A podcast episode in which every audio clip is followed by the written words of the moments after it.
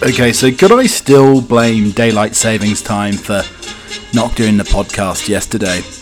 Uh, Look, I'm gonna. I, I made an oath to you to do two podcasts over the weekend, which I'm going to do, which I'm doing. I'm I'm, I'm providing to my promise. Um, but uh, it's Sunday today, not Saturday. So let me say this: the podcast could either be released on a Saturday or indeed a Sunday over the weekend. I'm going to still try to do the Fridays, you know, by hell or high water. I mean, if I was a fishing boat stranded at sea, I would still get a podcast to you. I mean, if my foot was tangled in some old netting and I was hoisted up to the crow's nest, I would do a podcast to you upside down, smelling a fish. I mean, that, that's that's how it's going to be. But this is sort of really what I'm. I mean, this is what I'm feeling like today. Th- th- This is me probably like an hour ago.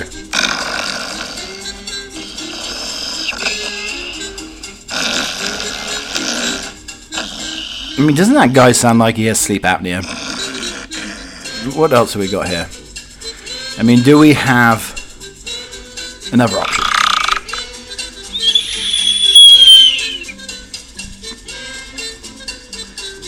I mean, that's almost that's almost melodic. I don't think I, I don't think I don't think that's me. And uh, that's like one of the nostrils has a maybe a Moe Chandon cork up at that last one. I'm afraid that could be me. The the, the bristling walrus, the bristling walrus could be me. I'm afraid to say. Oh no, I don't really don't want to be the bristling walrus though. But you know, little tusky in the morning after a bit. I tell you what's revitalizing though, and and I know a lot of people, a lot of people have thought about this before in the morning, and that's why they do have Indian buffets.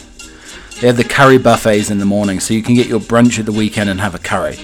I think a curry has restorative uh, v- values, and, and it really has the essence of um, invigoration and uh, uh, rediscovering oneself after very little sleep. I didn't. I mean, I wasn't hitting the gin and tonics last night. Promise you that. I mean, that wasn't that wasn't the case. It's just uh, it's just not very much sleep, and a butler does need uh, need a little bit of shut eye at least. I'm an always an early riser, but uh, I do need I do need a little bit of um, a little bit of shut eye to uh, to get up to speed, especially on the podcast. You guys are so challenging. I mean, you uh, you push me to uh, to the limit here, to endeavours that I'd never thought I would be able to uh, succeed in. So, for you, I thank you for that, without a doubt. Okay, so keep calm and cauliflower cheese. I'm Chappy, and it's 71, episode 71. And I mean, some of the things that we may or may not be discussing today teabagging darts. It's certainly the epitome of you know, probably the worst, the most awful breakup that a British man could have. Um, could be the teabagging darts. Explain a little bit more later on. Stay posted. Uh, and also rice pudding. Have you grown into rice pudding? I mean, it, it's, it's it's something that you know is an acquired taste. But have you grown into rice pudding? Uh, also, um, a little session, a new game maybe of jar or pouch Russian roulette. Also, the world. I've, I I- created a world record earlier this weekend, and I'll let you know exactly what that is. Um, something we talked about briefly, but are you an orange ski suit fan? I'm not. I'll tell you why. Uh, the little uh, Irish quartet, um, the girls who sung uh, from Bewitched, were singing about sex. Oh, what a surprise! And um, we never really, really looked at uh, my shoveling techniques and how it may lead and transcend to other areas of my life. Um, also, um, the red phone boxes are finding a new calling. I mean, isn't that exciting? I do love the red phone boxes. I always feel I'm going to turn into Doctor Who or something when I appear out of there, or maybe uh, maybe some sort of British Superman with, uh, you know, maybe tea bags hanging hanging from my nipples and, uh, um, you know, Times newspaper tucked into my belt. Um, what else? You know, maybe um, maybe a jar of marmalade that I could toss at some opponent coming by. I mean, I can see that. Uh, I can see that definitely being a being a thing.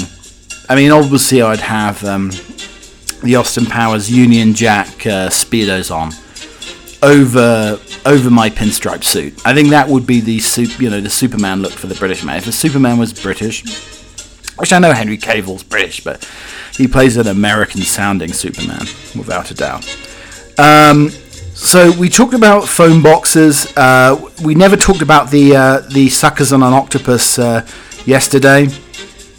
Uh, Boris Johnson uh, uh, charmed a housewife. Well, it seems like he's charmed many housewives before, uh, and got four hundred and fifty thousand dollars. I mean, it sounds like he's almost a political gigolo there. The mosaic from Caligula's party boat returned to a museum. Call yourself middle class. The study that tells us why. Tough, chewy, and not as good as Aldi. Amazon's fillet steak fails the taste test. Also, nectar from the gods. Hot cross bun, bread and butter pudding. That sounds absolutely amazing. And America's latest stress buster is cuddling with a cow. Maybe some of my ex-girlfriends could uh, could uh, could be part of that tale there. Um, also, uh, let's Alice band together. It's our one chance to quiff it up and let her locks down. Uh, 14 unusual Easter eggs to buy. Um, as I said, the Amber of the Gods is the cross hot cross bun bread and butter pudding. Um, Erotica in Phone Box Library has Hampshire Village hot and bothered. So we have maybe some of those stories. As I said, we may or may not be talking about those, but we are going to have some enigmatic English eccentric habits uh, coming along the way, and we may have a fireside butler ghost tale. That sounds rather wonderful, doesn't it? It sounds warming. Maybe a little. Again, we got more snow coming. I mean, it's 60 degrees here in Colorado, and there's another four inches of snow. I'm only just finished shoveling my way out. Not very effectively, as I said. All will be revealed later on.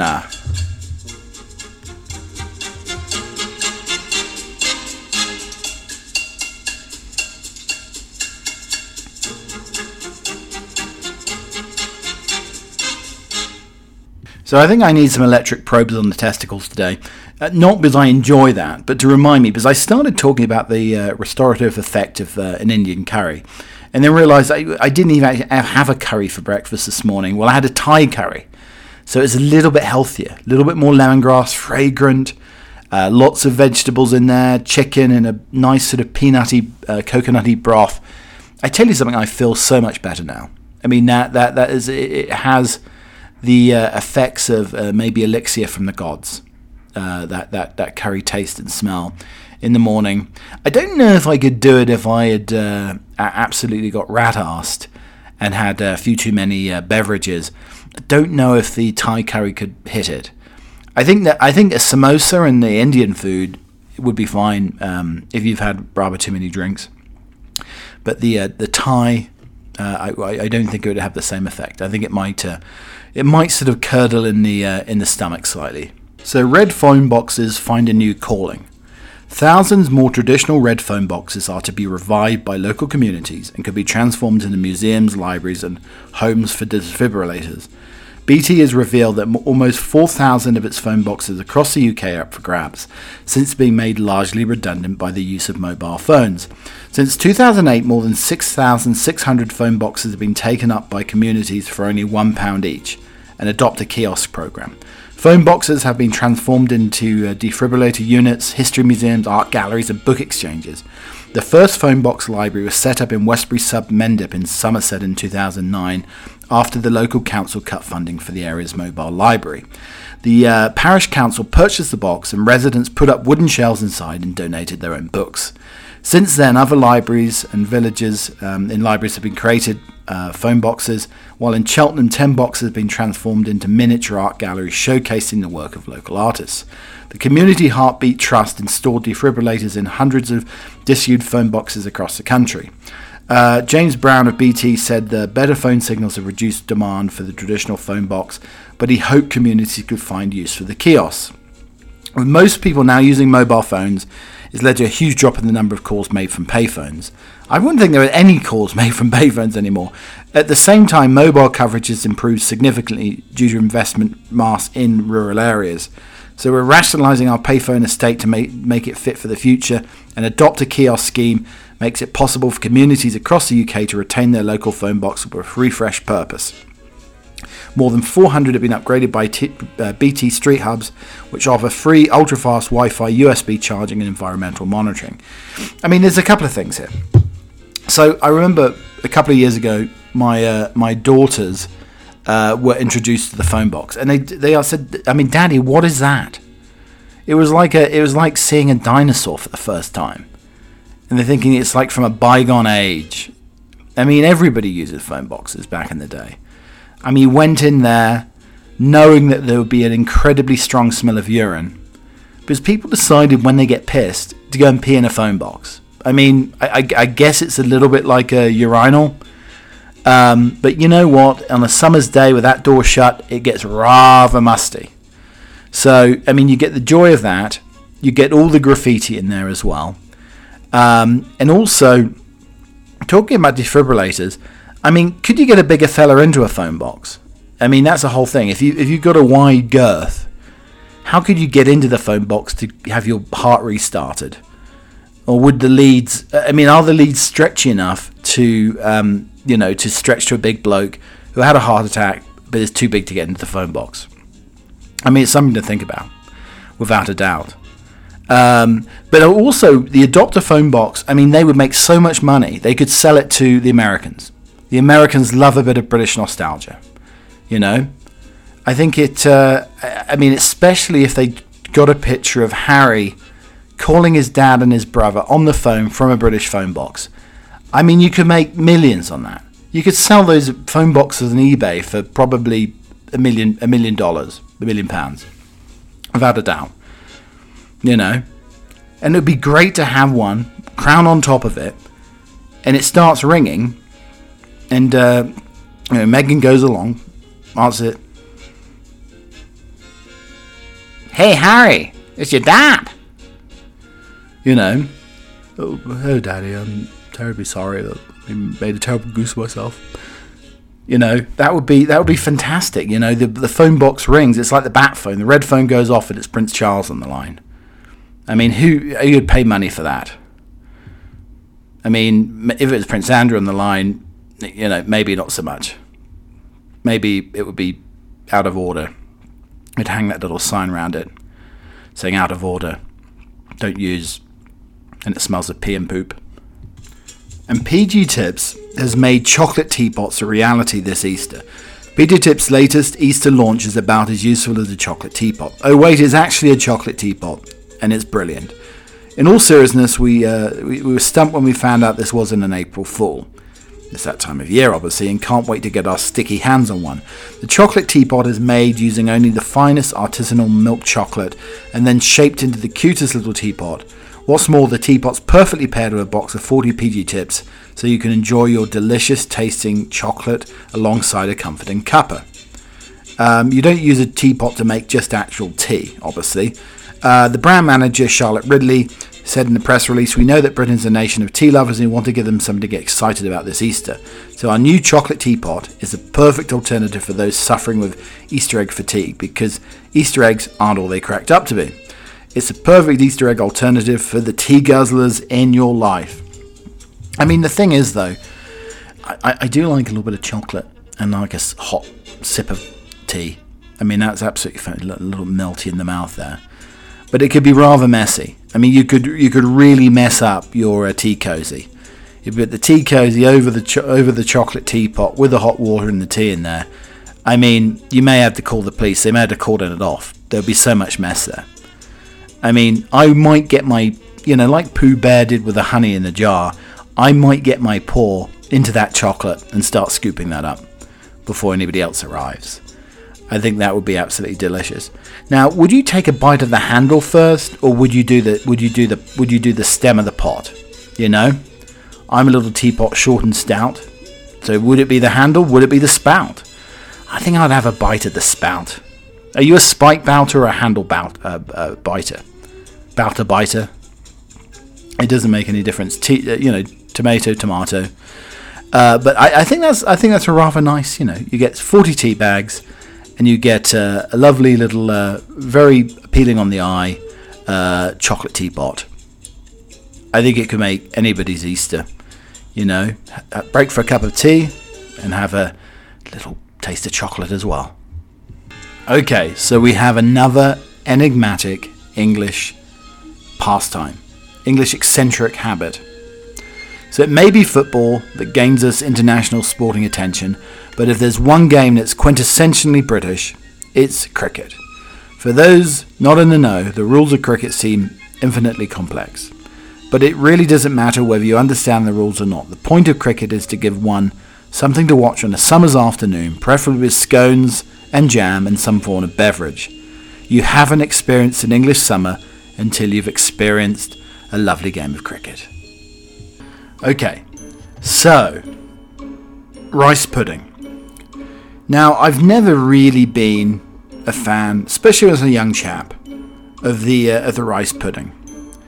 I know it's a traditional um, Indian dessert, or I think it was probably the British in India, and then uh, the Indians made it better. Um, I mean, the recipe I, I saw a recipe that made me think about rice pudding again. So it's one litre of semi-skim milk, basmati rice, cardamom seeds crushed to a powder, honey, almond flakes to serve. And you basically heat the milk in the saucepan over high heat till it reaches boiling point. Lower the heat to medium, add the rice and the ground cardamom and cook for about 10 minutes. Reducing the heat to low for 80 minutes for a gentle simmer. Make sure the milk doesn't stick to the bottom of the pan. And then you add uh, add some of the honey and almonds at the end as well. But you know what? I mean, I, I always saw it as um, maybe an old person's uh, dessert. You know, somebody who either couldn't chew properly, but their teeth were bad, or maybe they, you know, they had dentures, and rice pudding was perfect when you pop your teeth out, you know, and you wanted a little sweet treat. It's not too taxing on the on the old gums to chew up uh, some rice pudding. But I've, I've reevaluated rice pudding I mean, I think it was absolutely hideous when it was given to given to me at school. Um, I mean, it was uh, gloopy. I think it did actually stick to the uh, stick to the bottom of the pan. It was more skin than uh, rice pudding, and the skin on the top. I mean, I love breaking into a creme brulee, but you know, the skin of a rice pudding, it, it, it's you know, it, it looks like it's a, you know, maybe part of Leatherface's mask from the Texas Chainsaw Massacre. I mean, you don't want to see it. I mean, it's. Uh, I mean, many people, and we talked about this the other week, have seen Jesus Christ in a in a in a rice pudding. Now, I I, don't, I Christ has only come to me in the rice pudding recently, and now I do think it's it maybe possibly a religious experience. You know, eating a piece of rice pudding. Um, especially if it's you know a little bit of honey, a little bit of cardamom, absolutely. I, I, imagine some like crumbled pistachio might be uh, might be pretty fantastic as well. But anyway, try the rice pudding. Just because your grandpa used to eat it and give it gave it to you out of a can. I mean, the, the canned rice puddings are okay. It's not like canned spotted dick. You never want your dick out of a can. You want, you know, a homemade spotted dick. Uh, I think that's uh, that's the way to go. But rice pudding, Ambrosia rice pudding's pretty pretty fine. Okay, so we had um, the other situation the other day in Chappie Towers, and I have a very very narrow um, uh, pantry space. I mean, it's the most narrow pantry space ever. It can only fit very slender jars and uh, and pretty slender cans. And you know, as I said, probably in the summer, keep calm on cauliflower cheese episode, I had a situation when the olive oil basically fell from the top shelf and exploded. It was on the ceilings. I mean, I had moisturized, uh, beautifully olive uh, skin um, for weeks afterwards. I mean, it gave me. I, I didn't have to put any any sort of. Uh, I didn't have to coat myself up with goose grease or anything like that to get a tan. The olive oil did a perfect job, and it went everywhere. So I had the similar situation the other day. Now, in a in a game of Russian roulette that fa- you know favors Chappie, it would be a can of dog food, or maybe a can of beans, or a can of uh, uh, you know anchovies falling onto the floor. No problem there. A little bit dented, but we can recover. Has anybody ever had uh, a pouch of curried carrot soup fall from the top shelf and it's ended well? It didn't end well. It went absolutely everywhere. I mean, it doesn't just go within a couple of centimeters of, uh, you know, of, of, of, the impact. I mean, this is this is what happened probably if we had the situation, you know, the Yucatan Peninsula uh, after the Jurassic Age, and the asteroid hitting was a similar effect to a pouch, an asteroid pouch of carrot coriander soup, tumbling to the floor, going like the clappers, and exploding everywhere. I mean, it's a similar. I mean, I'm surprised it didn't wipe out the Earth and give us a, you know, a, an ice age instead of ice. Maybe, um, you know, rain falling carrot coloured with a dash of coriander and a bit of spice. I mean, it'd be worse than acid rain. And uh, you know, a rainfall of uh, carrot coriander soup, as I had the other day, there's a bit of spice to it. The acid rain is nothing compared to that and it took a long time to find every piece of carrot coriander soup because you don't want your dog licking it. I mean, a little taste of the carrot coriander soup, uh, you might as well get the dog diapers out. That's all I'm saying about that.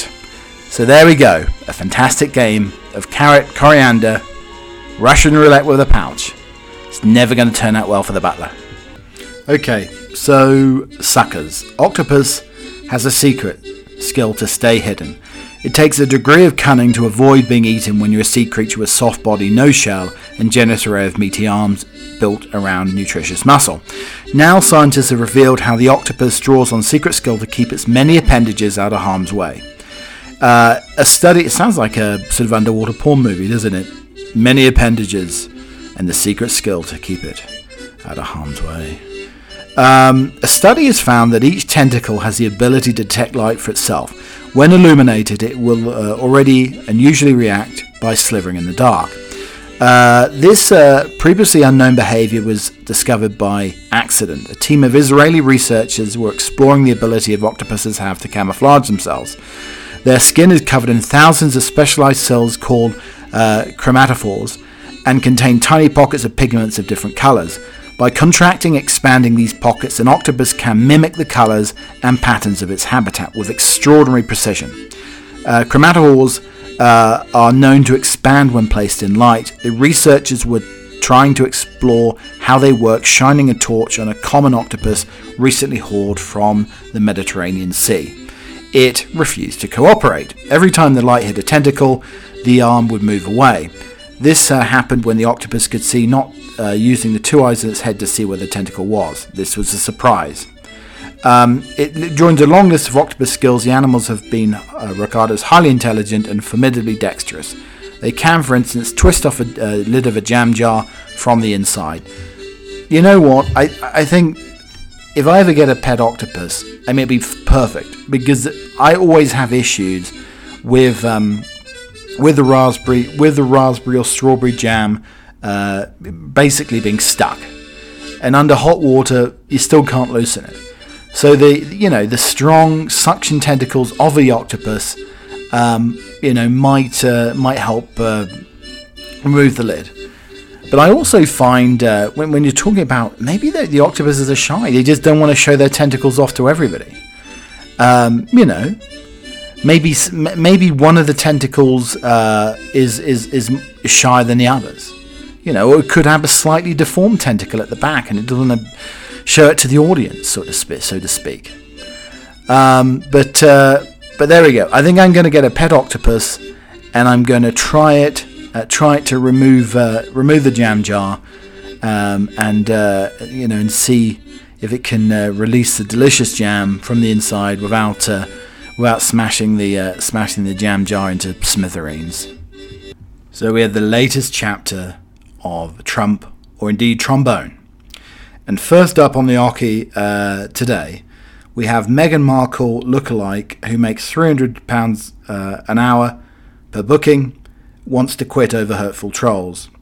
Uh, Sarah Malaga uh, revealed social media users were using her as a punchbag in the light of Meghan waging war on the royal family during the explosive Oprah interview. The lookalike, who earns up to £300 uh, for every appearance, is considering quitting her job after being targeted by trolls and the uh, hurtful abuse. Um, despite being able to, unable to work during the coronavirus lockdown, Sarah fears her once blossomed career could be cut short as the former Suits actress' popularity in the UK continues to nosedive. I mean, thinking about lookalikes, though, let's say for any Addams family lookalikes out of work, they could double up as the Royals.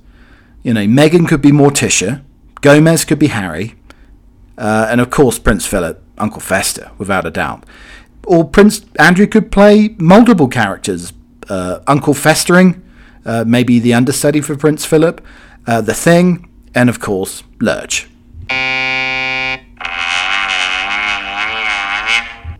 And in other news, most of China's cities have at least one sex doll brothel, but the original one in Shenzhen's Longhu district was closed down a month ago apparently on hygiene grounds. Uh, China's first sex doll hotel was sealed off by police with customers still inside. No punchline required. And Arnold Schwarzenegger is the man we would choose to lead Earth in the event of an alien invasion. A study of 2,000 British adults revealed the top 20 celebrities and public figures they believe would be best suited to deal with an alien invasion. Will Smith was close second to Arnie thanks to experience in dealing with the space creatures in his own iconic role in Independence Day and Men in Black. And National Treasure and animal expert Sir David Attenborough came third, and Bruce Willis and Tom Cruise after that. Uh, Alien star Sigourney Weaver also made the cut, Harrison Ford and Gillian Anderson. I mean, if uh, if Arnie did uh, did star in Men in Black, the perfect catchphrase if he co-stars as one of the new defenders of the universe in Shades and the suit noir will "I'll be black."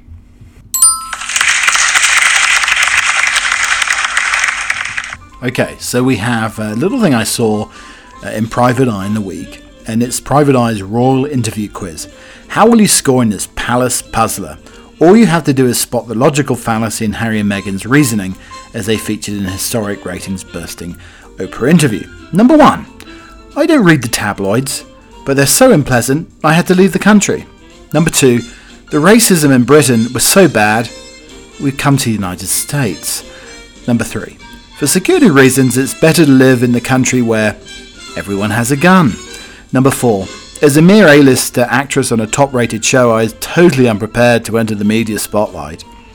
Number five, we wanted our son to be a royal prince, although royalty is a gilded cage that people become trapped and unhappy. Number six, as an American actress and a friend of Hollywood celebrities, I did not have the phone number of a therapist. And number seven, my letter to my father is deeply private. Harry unanswered phone call to his father should be shared with the world. Number 8. Meghan's is not to blame for me leaving the royal family. I couldn't have done it without her. Number 9. I'm broke, apart from the millions my mother left me. And finally, number 10. I love my grandmother so much I completely loyal to her. Bugger off, Granny. America's latest stress buster is cuddling a cow. It's Thursday lunchtime and I'm clinging onto the warm belly of a large cow. I'm not sure either it's if it's enjoying it. Uh, the 1800 pound Holstein was happily sunbathing when I gingerly came in for a hug, and I'm sitting in the wet mud. Cow cuddling has becoming an increasingly popular trend for Americans shattered by the pandemic, stressed by work and suffering from loneliness. It seems that, uh, particularly for those who've endured lockdown alone, embracing a calm cow is restorative balm. Cow cuddling is the new goat yoga, a friend who uh, keeps on top wellness trends tells me. Thanks to the uh, uh, travel ban, I've been stuck in New York for a year, says the writer, while my family, boyfriend, and closest friends are all in England. I especially long to hug my father, who lives by himself and hasn't had any human touch since March. I'm intrigued whether a cow could provide some comfort. The Dutch have been advocates of cow, cow as they call it, which reportedly helps lower stress, increase happiness by boosting oxytocin, uh, bonding hormone. Mountain Horse Farm, bed and breakfast five hours outside the city of New York, offers cow cuddling $75, £54 for an hour. But the Dutch owner, Suzanne Vullers, explains that her cows, Bonnie and Bella, don't begin the season until the weather gets warmer. Uh, I mean, I think it'd be perfect if it's colder. You mean you could warm the cow up, the cow could warm you. For some cow cuddling can be helpful grief therapy. Uh, when I admit that I'm apprehensive, has advised me how to behave when I find a cuddler. It's fine if you're a little bit nervous, but just admit it, because the animals really love it if you're honest. They don't like if you try to hide your feelings or try to pretend to be something that you're not. Uh, Sanctuary in Pennsylvania can offer goat snuggling as well. Uh, and there's also a cuddling cow moved to Ohio for training. Um, but after five hours, it hit the bullseye. In New York State, the seven month old calf Max is loving a very calming cuddle. I'm intrigued that people want to connect with cows more than other animals because here we cuddle with everybody, says Brule. The pigs are also big cuddlers and cuddle with turkeys, sheep, and goats. Um, she said during the six foot distancing before the pandemic, um, uh, you know, she said she's just not a cuddler, uh, but she uh, warns not to approach the cows head on. They may feel like you're coming to tra- challenge them, to avoid walking directly behind them, and to move slowly, and to read their body language. If they start swinging their heads or start moving away, uh, then maybe that's a sign they don't want to interact. Uh, Max licks his arms with his bristly tongue and chews jumper sleeves, but he's not interested in cuddle.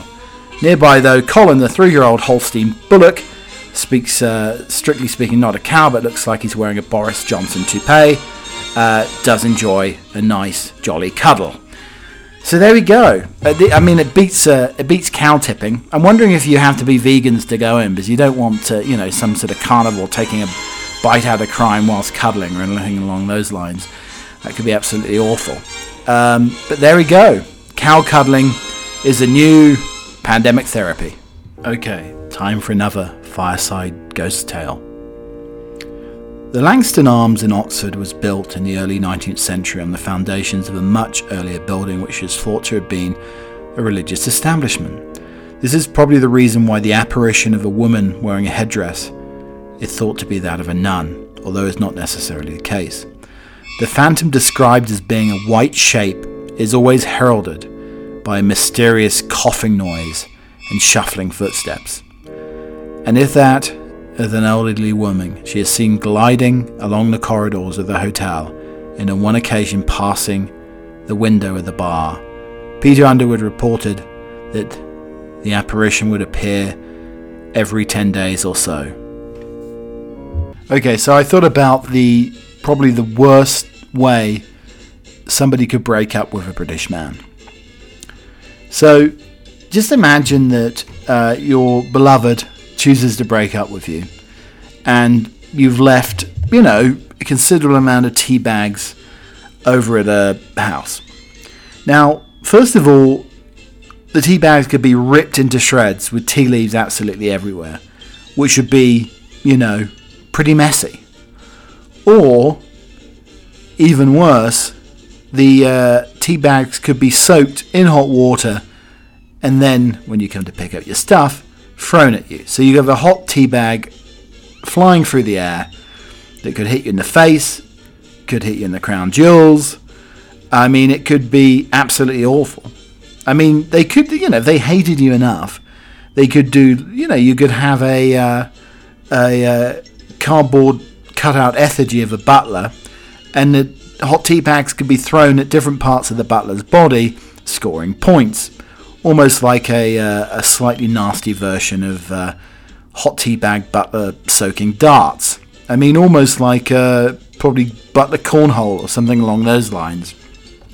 But it'd be a, face, fate worse than death if the tea bags, you know, weren't dunked for the optimum five minutes. They were just soaked quickly in boiling water and then chucked at you. I mean, it could be the epitome and a, a fate worse than death for uh, for a British chap. I mean, it, it, it could be the situation of the, uh, the the Boston Tea Party. I mean, it's um, Americans have been doing it for centuries, wasting tea in water.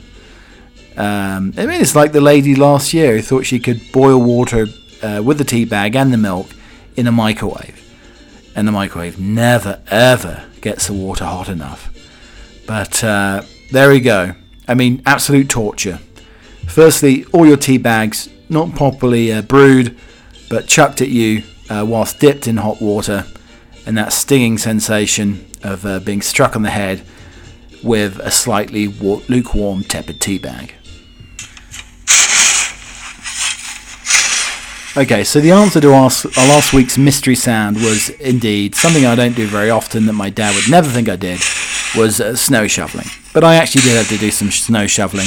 But I was thinking though, um, and it's been brought to my attention that my shoveling technique uh, may not be the best. I mean, if you don't have the right tools of the trade, like I have a Victorian shovel, it's not one of these modern snow shovels.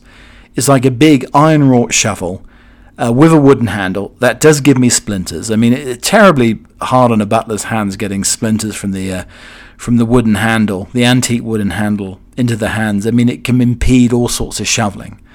But you know, apparently my shoveling technique isn't isn't smooth enough. But as I said, I haven't got the right tools for the job. Not not in the shoveling sense, anyway. Um, and um, but I'm wondering if poor shoveling can transcend into other areas of one's life. I mean, do you get sloppy and start sleeping through the uh, through the snooze button? I mean, if you have poor shoveling technique. I mean, when you're making uh, soft-boiled eggs, do you just you know you're a little bit off the boil, and you let them boil for an extra couple of minutes, and then they're hard-boiled eggs, and we know how much I hate the hard-boiled egg. But uh, I, I, think it could it lead into all sorts of area. Like, you know, if you're a poor shoveler, does it lead to bad male grooming? Do you have hairy ears and nose hair coming out of your nose like tusks? I mean, this could be a problem. So, I mean, I think chaps out there, we need to perfect our shoveling techniques because it's a very manly pursuit. And if you have the right shovel and the right technique, I mean, it's uh, I think it's very alluring to the opposite sex. So there's a lovely article in the Times from Martin Hemming. Uh, let's Alice band together, chaps. It's our one chance to quiff it up or let our locks down. The writer says um, he had a breakthrough uh, last Thursday. My hair, you see, has got rather long. This is part intentional. While others use their lockdowns to master crochets or conversational Russian, I thought I'd find much of my time away from prying eyes of friends and colleagues and anyone else who would take the piss, trying to look more like Morrissey from The Smiths dodgy political views, good songs, excellent quiff. If you've still got it to go out. I figured hair today, gone tomorrow, and so on. So appreciate that uh, you know the readers of the Times, uh, some of them being balder men, uh, may uh, maybe stop reading at that point and uh, not being able to uh, to grow the the rather enigmatic quiff um, could be a problem. But his quiff growing is going fairly well.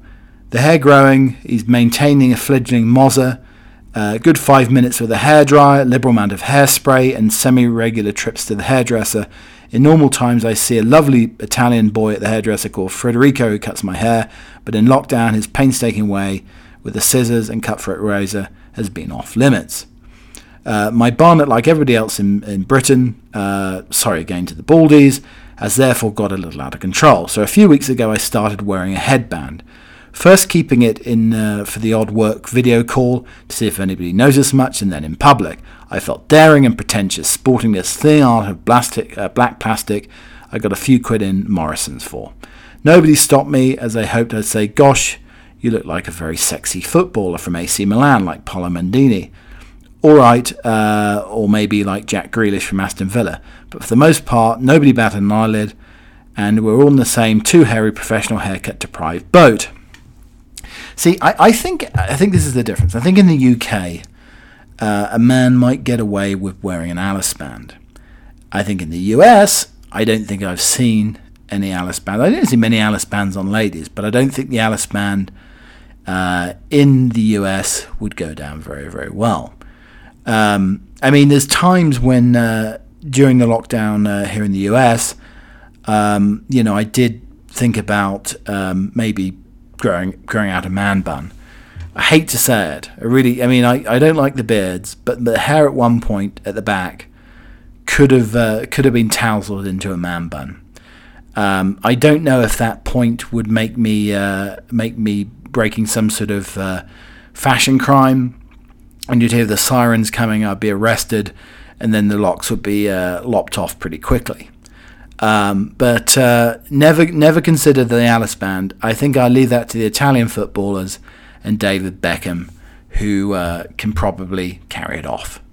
I mean, we all have heroes and uh, lookalikes that we uh, we want to, uh, you know, copy our copy our image to. Um, and, and, my mother, my dear mother, in the 1990s, um, went for a stage of um, a certain you know rock band out of Manchester in the 90s, and I think she was a huge fan. I mean, she bought the anorak, pushed the collar up, and um, and decided to go for the um, the uh, you know bowl on the top of the head look, where you just cut around the sides, brush it down, and uh, all she needed is a microphone and just looking up to the microphone, and she could have been Liam Gallagher. I mean, I, I, she was a spitting image of Gallagher, without a doubt, and uh, and she uh, you know she she had sort of mum you know mum Manchester moments in the nineties it was sort of, I like that kid. I like that mum. So thank you very much for listening to the podcast, uh, both Friday and today, Sunday. Keep Calm and Cauliflower Cheese 71. At Keep Cheese on Twitter, Keep Calm and Cauliflower Cheese on Instagram. You can follow all my nonsense and tomfoolery on there. Um, and uh, and I'll be back again uh, next Friday with another edition of Keep Calm and Cauliflower Cheese. But it's been a hell of a week, you know, it really has, and um, it makes you know think of becoming old and I saw a lovely quote by George Burns. First you forget names, then you forget faces, next you forget to pull up your zipper, and finally you forget to pull it down. And uh, we finish with, you know, a rather lovely uh, poem. Uh, this poem is called Beautiful Us. Sweetheart, have you ever thought about how beautiful our relationship is? I wonder if it's possible for couples to be like us, so open to each other having nothing to hide, honest, no fear, but only respect for each other, accepting unconditionally, loving without a break, anger that vanishes in a kiss, sometimes in just a touch, expressing love even when there is no understanding, trust to the core, enjoying the togetherness, encouraging the uniqueness, desiring to live long together.